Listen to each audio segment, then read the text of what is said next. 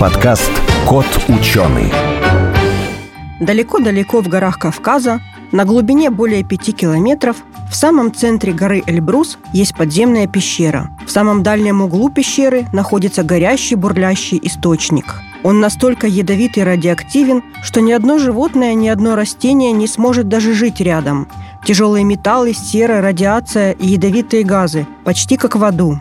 И в это замечательное место приехали ученые Объединенного института ядерных исследований в поисках жизни, какая могла бы существовать, например, на Марсе или Венере. В подкасте «Кот ученый» узнаем, что нашли в этом адском источнике и какую службу могут сослужить бактерии, устойчивые к радиации и тяжелым металлам. Сухие цифры, графики и датчики, законы и формулы – скучно. Нужна ли наука в нашем обществе потребления и ярких рекламных слоганов? Пандемия и природные катаклизмы показали, что без науки нам в никуда. Это подкаст «Кот ученый», где мы попытаемся понять, что происходит в окружающем мире и постичь суть явлений. Сегодня в нашей студии Михаил Зарубин, младший научный сотрудник сектора молекулярной генетики клетки лаборатории ядерных проблем – Объединенного института ядерных исследований, и Кирилл Тарасов, биоинформатик этой же лаборатории, сектора молекулярной генетики клетки, лаборатории ядерных проблем. И Максим Абаев, шеф-редактор портала журнала «Наука и жизнь». Здравствуйте. Добрый день. Здравствуйте. Сегодня пригласила вас, чтобы рассказали о тех бактериях, которые нашли в Прельбрусях глубоко-глубоко в горах. Они называются экстремофильными, то есть они там устойчивые. Я так поняла, что они вообще устойчивы ко всему и к радиации, к тяжелым металлам, и к каким-то нарушениям там экологии. Чем примечательны эти бактерии? Бактерии эти примечательны в первую очередь тем, что мы у них нашли пути для утилизации С1 соединений. Не каждая бактерия может такими питаться. Это соединения, у которых нет СС-связей, то есть углерод-углерод.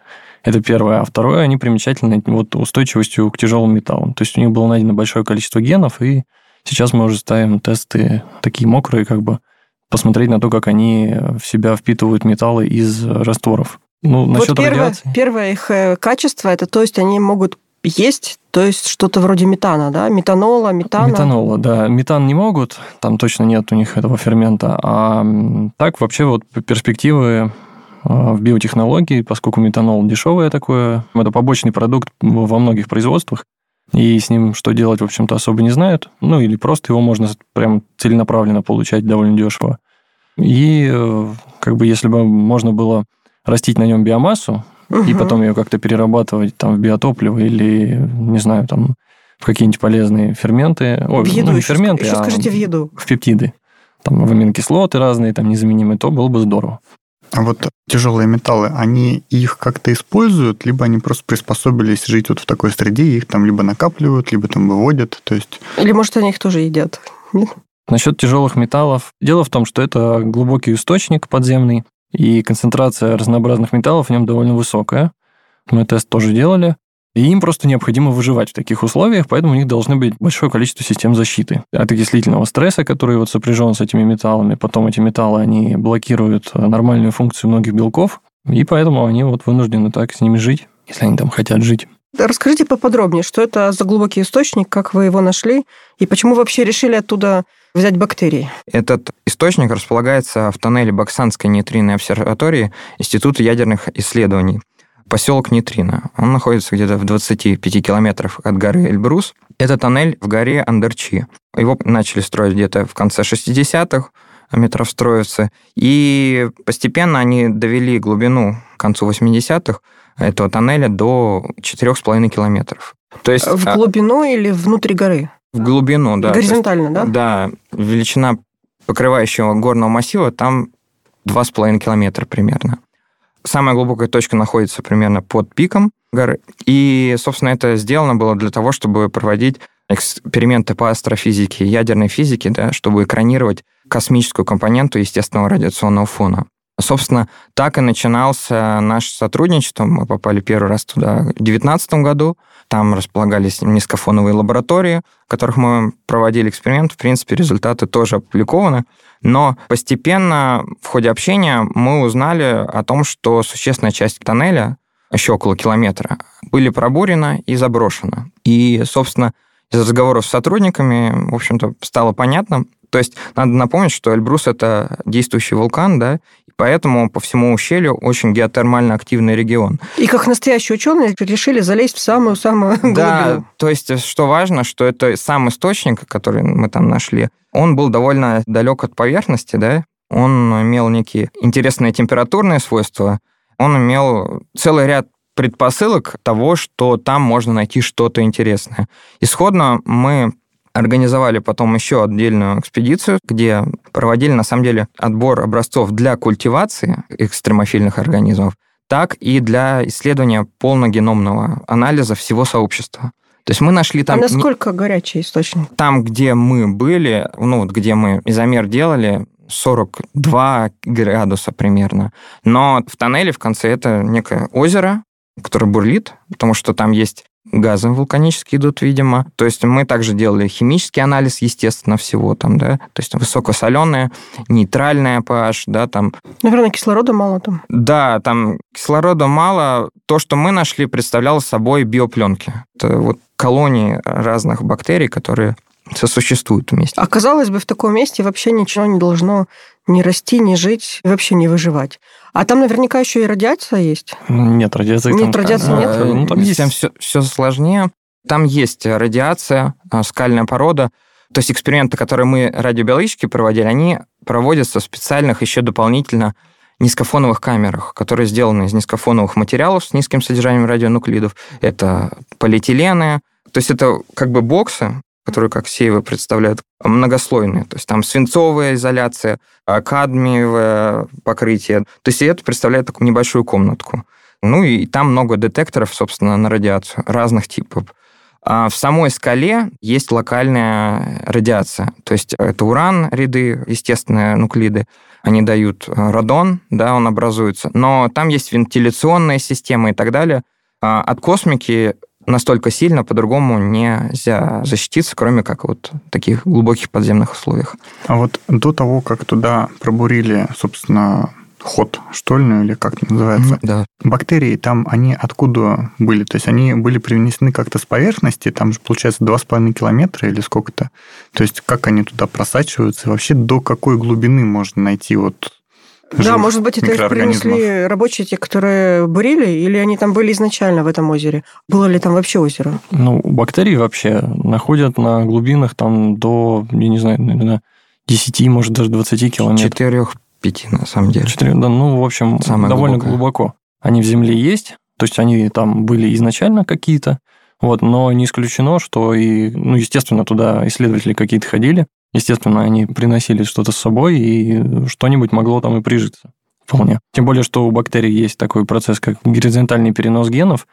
Бактерии вот снаружи, которые не имеют вот этих систем защитных от тяжелых металлов, если она каким-то образом быстро смогла бы в этой новой агрессивной среде их приобрести от других бактерий, которые там живут, вот этим процессом горизонтального переноса, то она бы, конечно, ну, то есть могла, пожирая, пожирая окружающих, да? И... Нет, там у них э, сложный такой процесс, когда и бактерии, в общем, можно так в кавычках сказать, что это как половой процесс у бактерий. Они как бы сливаются чуть-чуть и по тонкому такому перешейку передают ДНК. Для Даже несмотря должны... на то, что они совсем разных видов? Да, и разные виды могут так делать. То есть это они не пожирают, а просто обмениваются, да. ну, и обмениваются а опытом. С, с, с другой да? стороны, у бактерий есть также система захвата ДНК прямо из среды, молекул ДНК.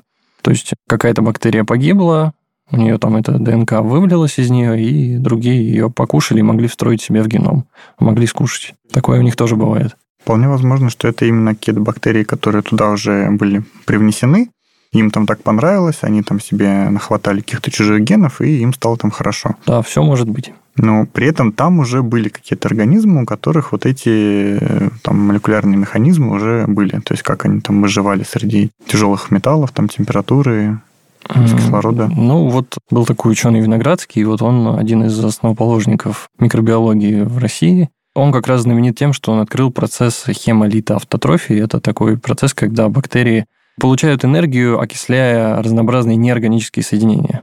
Они сами фиксируют углекислый газ, то есть получают углерод для построения своих биологических молекул, и при этом а, всю энергию они получают, значит, окисляя неорганические соединения. То есть образом они могут могут вообще... Подряд вообще всем.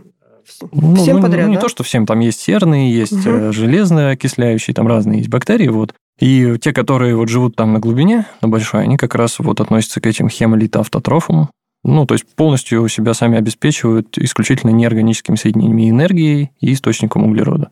А вы нашли одну такую бактерию или одну новую? Или там было много их э, разных? Кто там живет? Мы делали два типа экспериментов, Да. которые идут параллельно. Мы делали культивационный эксперимент. Чтобы использовать бактерию, потенциально биотехнологию, ее надо культивировать. И это на самом деле экстрема- Размножить. размножить, да. На самом деле проблема в том, что экстремофильные организмы требуют довольно сложных механизмов для культивации лаборатории, да. То есть они неприхотливы к своим некомфортным условиям. То есть они зачастую такой процесс есть. И второй тип экспериментов, который мы делали, это отбор всего биоматериала от пленки на полное геномное секвенирование, да, которое позволит нам, собственно, определить все сообщество, да, описать видовой состав их генома. И получилось, что там много их или мало? Да, да, там... Очень много, да? По-видимому, у нас сейчас просто эта работа идет. По предварительным данным у нас, Целый бульон. да, то есть новых видов, но их не удалось культивировать так просто, как Мгм. первую. В обычных условиях им плохо, они не живут, не размножаются, да? Ну, да, наши условия для них экстремальны. Вы знаете, казалось бы, что вот такие бактерии нужно было бы искать где-нибудь в каких-то там, где вредные производства, да, где нарушена экология. Оказывается, абсолютно естественные условия могут быть еще более агрессивные, чем э, где-то на производстве. Наверное, ну да. Да, Ну, то есть надо сказать, что вот по экспериментам, вот то, что я смотрел, при том, что при Эльбрусе, да, такой вот важный регион, да, экологический, это национальный парк, там очень большой потенциал для исследования вот этих глубоких подземных организмов, но очень мало работ было сделано. Когда я делал обзор, да, хотелось понять, кто там вел исследования, в ледниках, да, то есть искали организмов, да, и находили, там, сканировали. А в целом недоисследованный регион. Но им эти набор методов, их доступность, они появились не так давно. А кроме бактерий что-нибудь интересное, многоклеточное там живет? Может, какие-нибудь червячки, там, паучки, Нет, нет, не живет. тараканы? Ну, точнее, возможно, оно там живет, но во всяком случае, вот из этой биопленки, что мы собрали, эукариотических организмов там нет. Это, то есть, те, которые обладают ядром. Мгм. Когда вы провели анализ ДНК, что интересного обнаружили? У нас было два анализа, вот как Михаил сказал. Один это метагеномный, это когда мы секвенировали ДНК непосредственно прямо из образца, и там у нас целый бульон разных видов. Вот, и дальше надо их там просто разделить на кусочки, сказать, что вот это одного вида ДНК, вот это кусочки другого вида ДНК. Вот, и дальше уже можно работать с этими вот группами и смотреть, какие там ферменты, и понимать таким образом, чем живет эта бактерия. Ну, либо по каким-то таксономическим э, генам определять, что она там принадлежит к такому-то семейству, и, скорее всего, она в этой нише, даже если гены не найдены, да, потому что нельзя собрать полный геном вот по таким кусочкам, там всегда будет в лучшем случае там 70%, еще что-то, и какие-то гены не попадут. Но, зная, довольно точно можно определить ее таксономию, и сказать, что вот почти все представители, они там, например, какие-нибудь сульфат-редукторы, и значит, это, скорее всего, тоже занимается тем, что восстанавливает серу. Это вот одно исследование, метагеномное. Над ним вот мы еще работаем. Ну, то есть это еще не опубликованные данные. Вот. А второе, это вот как раз про ту бактерию, которую мы выделили. Мы просто взяли эту воду из пещеры, посеяли ее на питательную среду, и там что-то выросло. Мы отсеквенировали вот эту вот бактерию, вот, ну и провели анализ. Ну, как я уже говорил, вот она оказалась интересна тем, что у нее там два разных пути, ну, как бы утилизации C1 соединений. Я просто, может, конечно, не так уж много нашел, но вообще у бактерий, вот, которые способны C1 соединение утилизировать, у них какой-то один путь обычно. Там либо сериновый, либо там рибулоз монофосфатный. Вот, а здесь вот у нее было сразу два. Ну, возможно, для какой-то биотехнологии это будет дополнительный бонус, потому что когда вот делают продуценты какого-то, им какие-то там гены инактивируют, какие-то, наоборот, процессы запускают, и когда у вас как бы вариантов того, как по этим биохимическим путям превращений метаболитов пройтись больше, то и более как-то тонко можно эту бактерию подогнать под нужды производства. А вот существуют ли какие-нибудь бактерии, которые, например, там могут э, есть э, там ту же самую нефть, какой-нибудь там газовый конденсат, еще что-нибудь? Это что же под землей? Это же огромная залежи, можно сказать, еды. Вот. И почему бы ими не питаться? Не существует, но обычно они очень медленно растут. И это вот большая проблема. Разве проблема? Так бы они съели всю нефть и Это наоборот хорошо, что они не пожирают все это. Просто давно уже биотехнологию видят как вот вещь будущего, когда у нас будет энергия там производиться за счет солнца, будут там водоросли какие-нибудь расти, мы их там будем в этанол перерабатывать и в двигатель заливать. Вот. Но дело в том, что там очень много проблем, и пока что все-таки дешевле обходиться углеродным какими-то залежами газа, нефти. И вот вторая проблема всех этих биотехнологических вещей, что самые интересные всегда бактерии, которые могут какой-то процесс такой сложный осуществлять, они всегда очень плохо растут. И именно поэтому их трудно использовать в биореакторах. То есть можно, наверное, сказать, что берут не саму бактерию, да, а какой-то ген, который выполняет фермент, который эффективно работает в широком диапазоне условий, его берут и встраивают уже в живую, хорошо продуцирующую бактерию, которая эффективна в реакторе. Но я еще просто хотел сказать, что часть исследований об истории небольшой, да, вот я постепенно так входил, когда в эти исследования, я так понял, что принципе, они начались еще в 20-е годы. То есть для такой микробиологии, да, глубокой подземной, не будет специальных сооружений, специальных буров. Зачастую биологи сами приходят к некому промышленному процессу, типа бурения нефтяной скважины, или как мы в тоннеле, да, узнали, поняли, и как бы присоединились, получили образцы. В случае Антарктиды, допустим, там было научное бурение. Но зачастую вот такая большая возможность возникает вот с кооперацией с другими промышленными бурениями. Правильно отбирают пробы. И на самом деле в Советском Союзе примерно где-то 50-е, 60-е годы в бакинских месторождениях начали обнаруживать нечто вроде бактерий, и начались активные дебаты о том, привнесенные они, загрязненные они или нет. И я так понял из вот анализа американского ученого, который залезает в такие сверхглубокие, они очень ценят это вот а, советских ученых наследие, но по какой-то причине они прекратились а, там где-то в 70-е годы. Ну, перестали бурить, наверное. Были активные дебаты, можно ли чисто отобрать бактерии, не привносим ли мы эти бактерии туда. То есть я так понял. Вот эту бактерию, которую вы нашли, вы ее назвали? Назвали. Сами, да, назвали? В свою ну, честь? Она нет? похожа... Там интересная история была с названием бактерий. Дело в том, что сначала мы ее определили как уже существующую какую-то. Наша бактерия была очень похожа на некую э, бактерию в базе данных, и у нее было конкретное имя. Но потом мы поняли, что авторы, которые называли ту бактерию, они ошиблись, что они подумали, что это она. Вот, и построив там филогенетическое дерево, стало ясно, что наша бактерия и бактерия тех авторов, и там еще несколько, которые тоже они попадают в отдельная ветвь там на древе, угу. и по формальным признакам там отсечения новых видов они там есть. У нас новый вид. Мы сначала подали как переклассификацию, но нам как бы рецензенты сказали, что вы лучше публикуйтесь как новый вид. И ну, как и назвали? Сайтобацилиус псевдо ошиани седиминис. То есть та называлась Сайтобацилиус ошиани седиминис, а мы псевдо добавили. Есть у нее какое-то будущее? Здесь пришло на ум такое, что эти условия, которые вы нашли, они могут быть подобны, допустим, я не знаю, там, на Венере. Может быть, ее послать на Венеру с каким-нибудь зондом и посмотреть, как она там будет размножаться. Ну, поскольку мы работаем в Институте ядерных исследований, у нас там много разнообразных источников излучения. В принципе, возможно, мы когда-нибудь Есть на нее большие планы, да? Проведем тесты, да, по радиорезистентности, посмотрим. А сейчас вот мы проводим тесты по металлу, ну, не, не, не конкретно металлорезистентности, мы их уже там провели, а по возможности именно забирать из э, воды, загрязненной тяжелыми металлами, их, ну, чтобы эта бактерия на себя их как-то адсорбировала. Вот, вот, вот таким мы занимаемся. Но в целом, если сказать о теме ну, более как бы конкретно, по миру многие исследования поддерживаются таких сверхглубоких или сверхвысоких, даже аэрогеномы, да, бактериальные, которые в воздухе глубоко под землей, в том числе НАСА.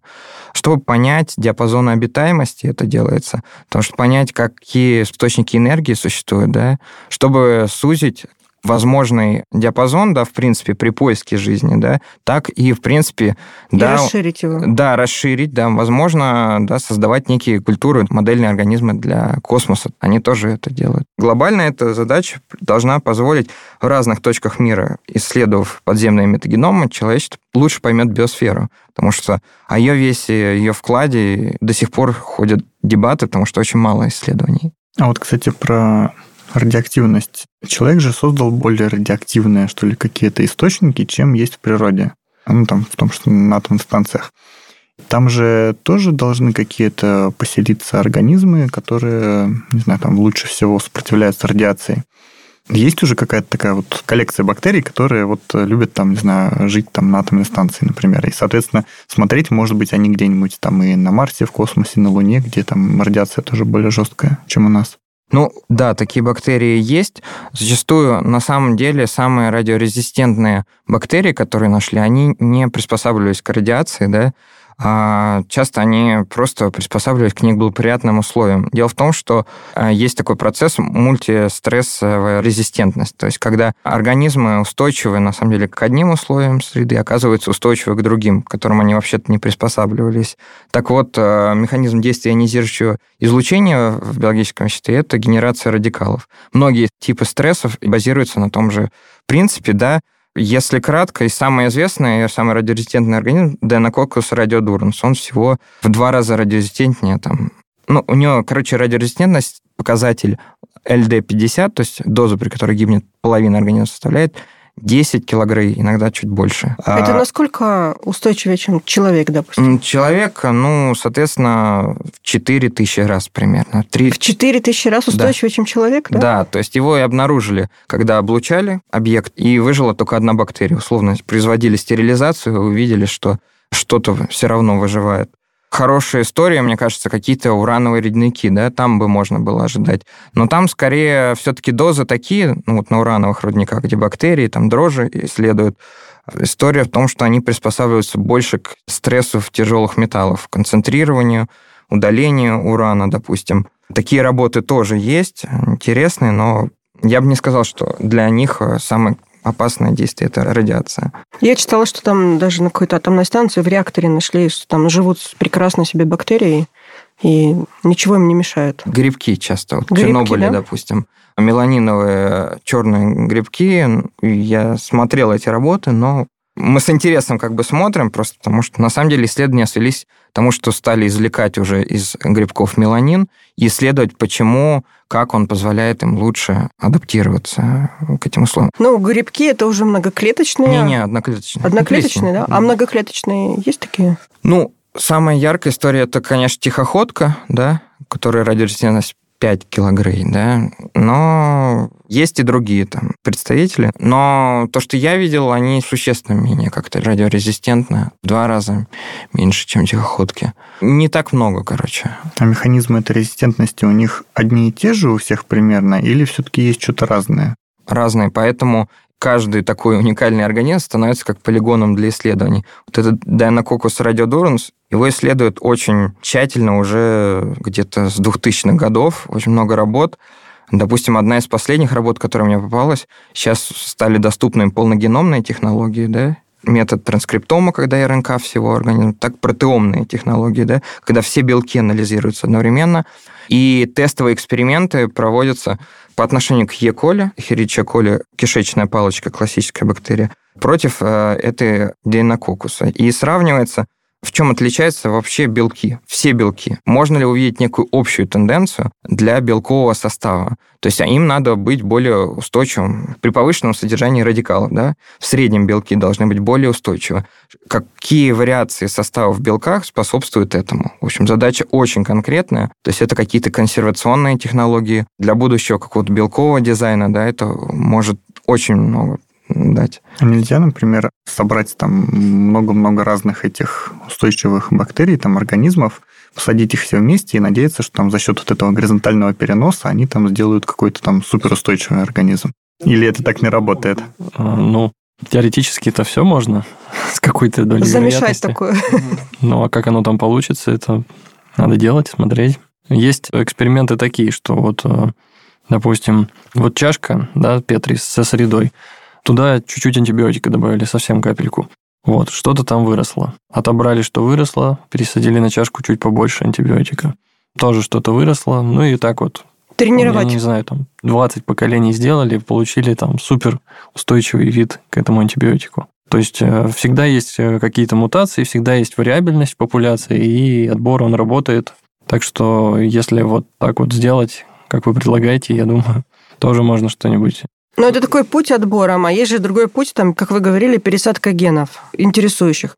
Вот, допустим, вы нашли эту бактерию, да, и можно ли пересадить такой ген, допустим, не знаю, каким-то растениям, которые могли бы потом в дальнейшем там расти в таких условиях? Ну, вообще, или животным, или грибам. Генная там. модификация организмов, она именно это и подразумевает, что угу. есть какой-то ген у одного организма, он выполняет, допустим, белок некоторый, он выполняет определенную функцию, пересадили его в другой организм, соответственно, у этого организма он есть. Ну, там очень много проблем, сопряженных с э, переносом. Ну, вообще не буду вдаваться, вот. Но если все там получилось, все, то значит у этого организма будет белок, он тоже будет выполнять ту же функцию. Теоретически вы можете какой-то там гриб вырасти, который будет расти в тех условиях на том озере. С да. помощью этой бактерии. Ну, вот пример, да? например, очень известный с рисом что в Китае была такая проблема, что у людей часто были заболевания, связанные с недостатком железа. Вот, и они решили вывести, геномодифицировать рис белком, ферритином, по-моему, белок, который позволяет накапливать железо в шарообразной такой форме.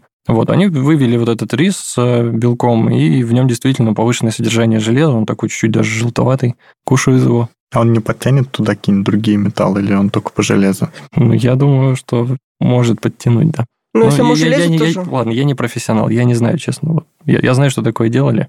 Ну, можно фантазировать. Фантазировать, да, можно, но я не буду это утверждать точно. Ну, вы не будете выращивать грибы там в той пещере. Ну, мы не планировали такого. То есть, в принципе, вот просто про селекцию Кирилл начал рассказывать. Действительно, в Брукхевенской национальной лаборатории сделали, собственно, такие серию экспериментов, когда из обычной кишечной палочки Херича коли поколение за поколением облучали радиацией и получали более-более-более радиорезистентную культуру. То есть отбирали выживающих, да, и перебрасывали. И так больше ста поколений эксперимент, ну, бактерий там много очень, да, то есть 500 поколений за две недели.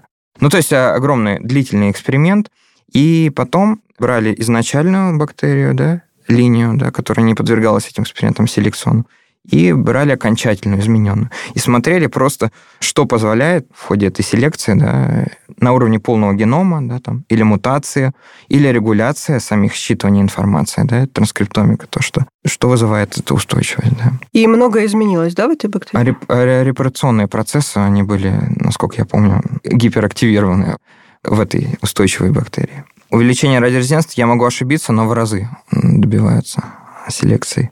В завершение, расскажите, какие дальнейшие планы? Что вы будете делать с этими бактериями? Поедете туда или еще?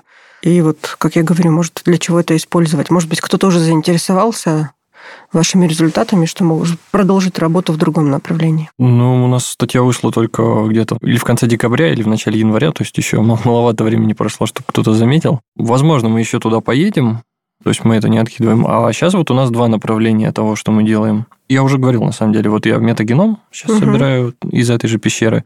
То есть это целый коктейль всех этих видов. Как-то попытаюсь описать эту экосистему, чем они живут, что там есть первичный источник энергии, и что там есть источник углерода. Ну, углерод, скорее всего, там в виде углекислого газа.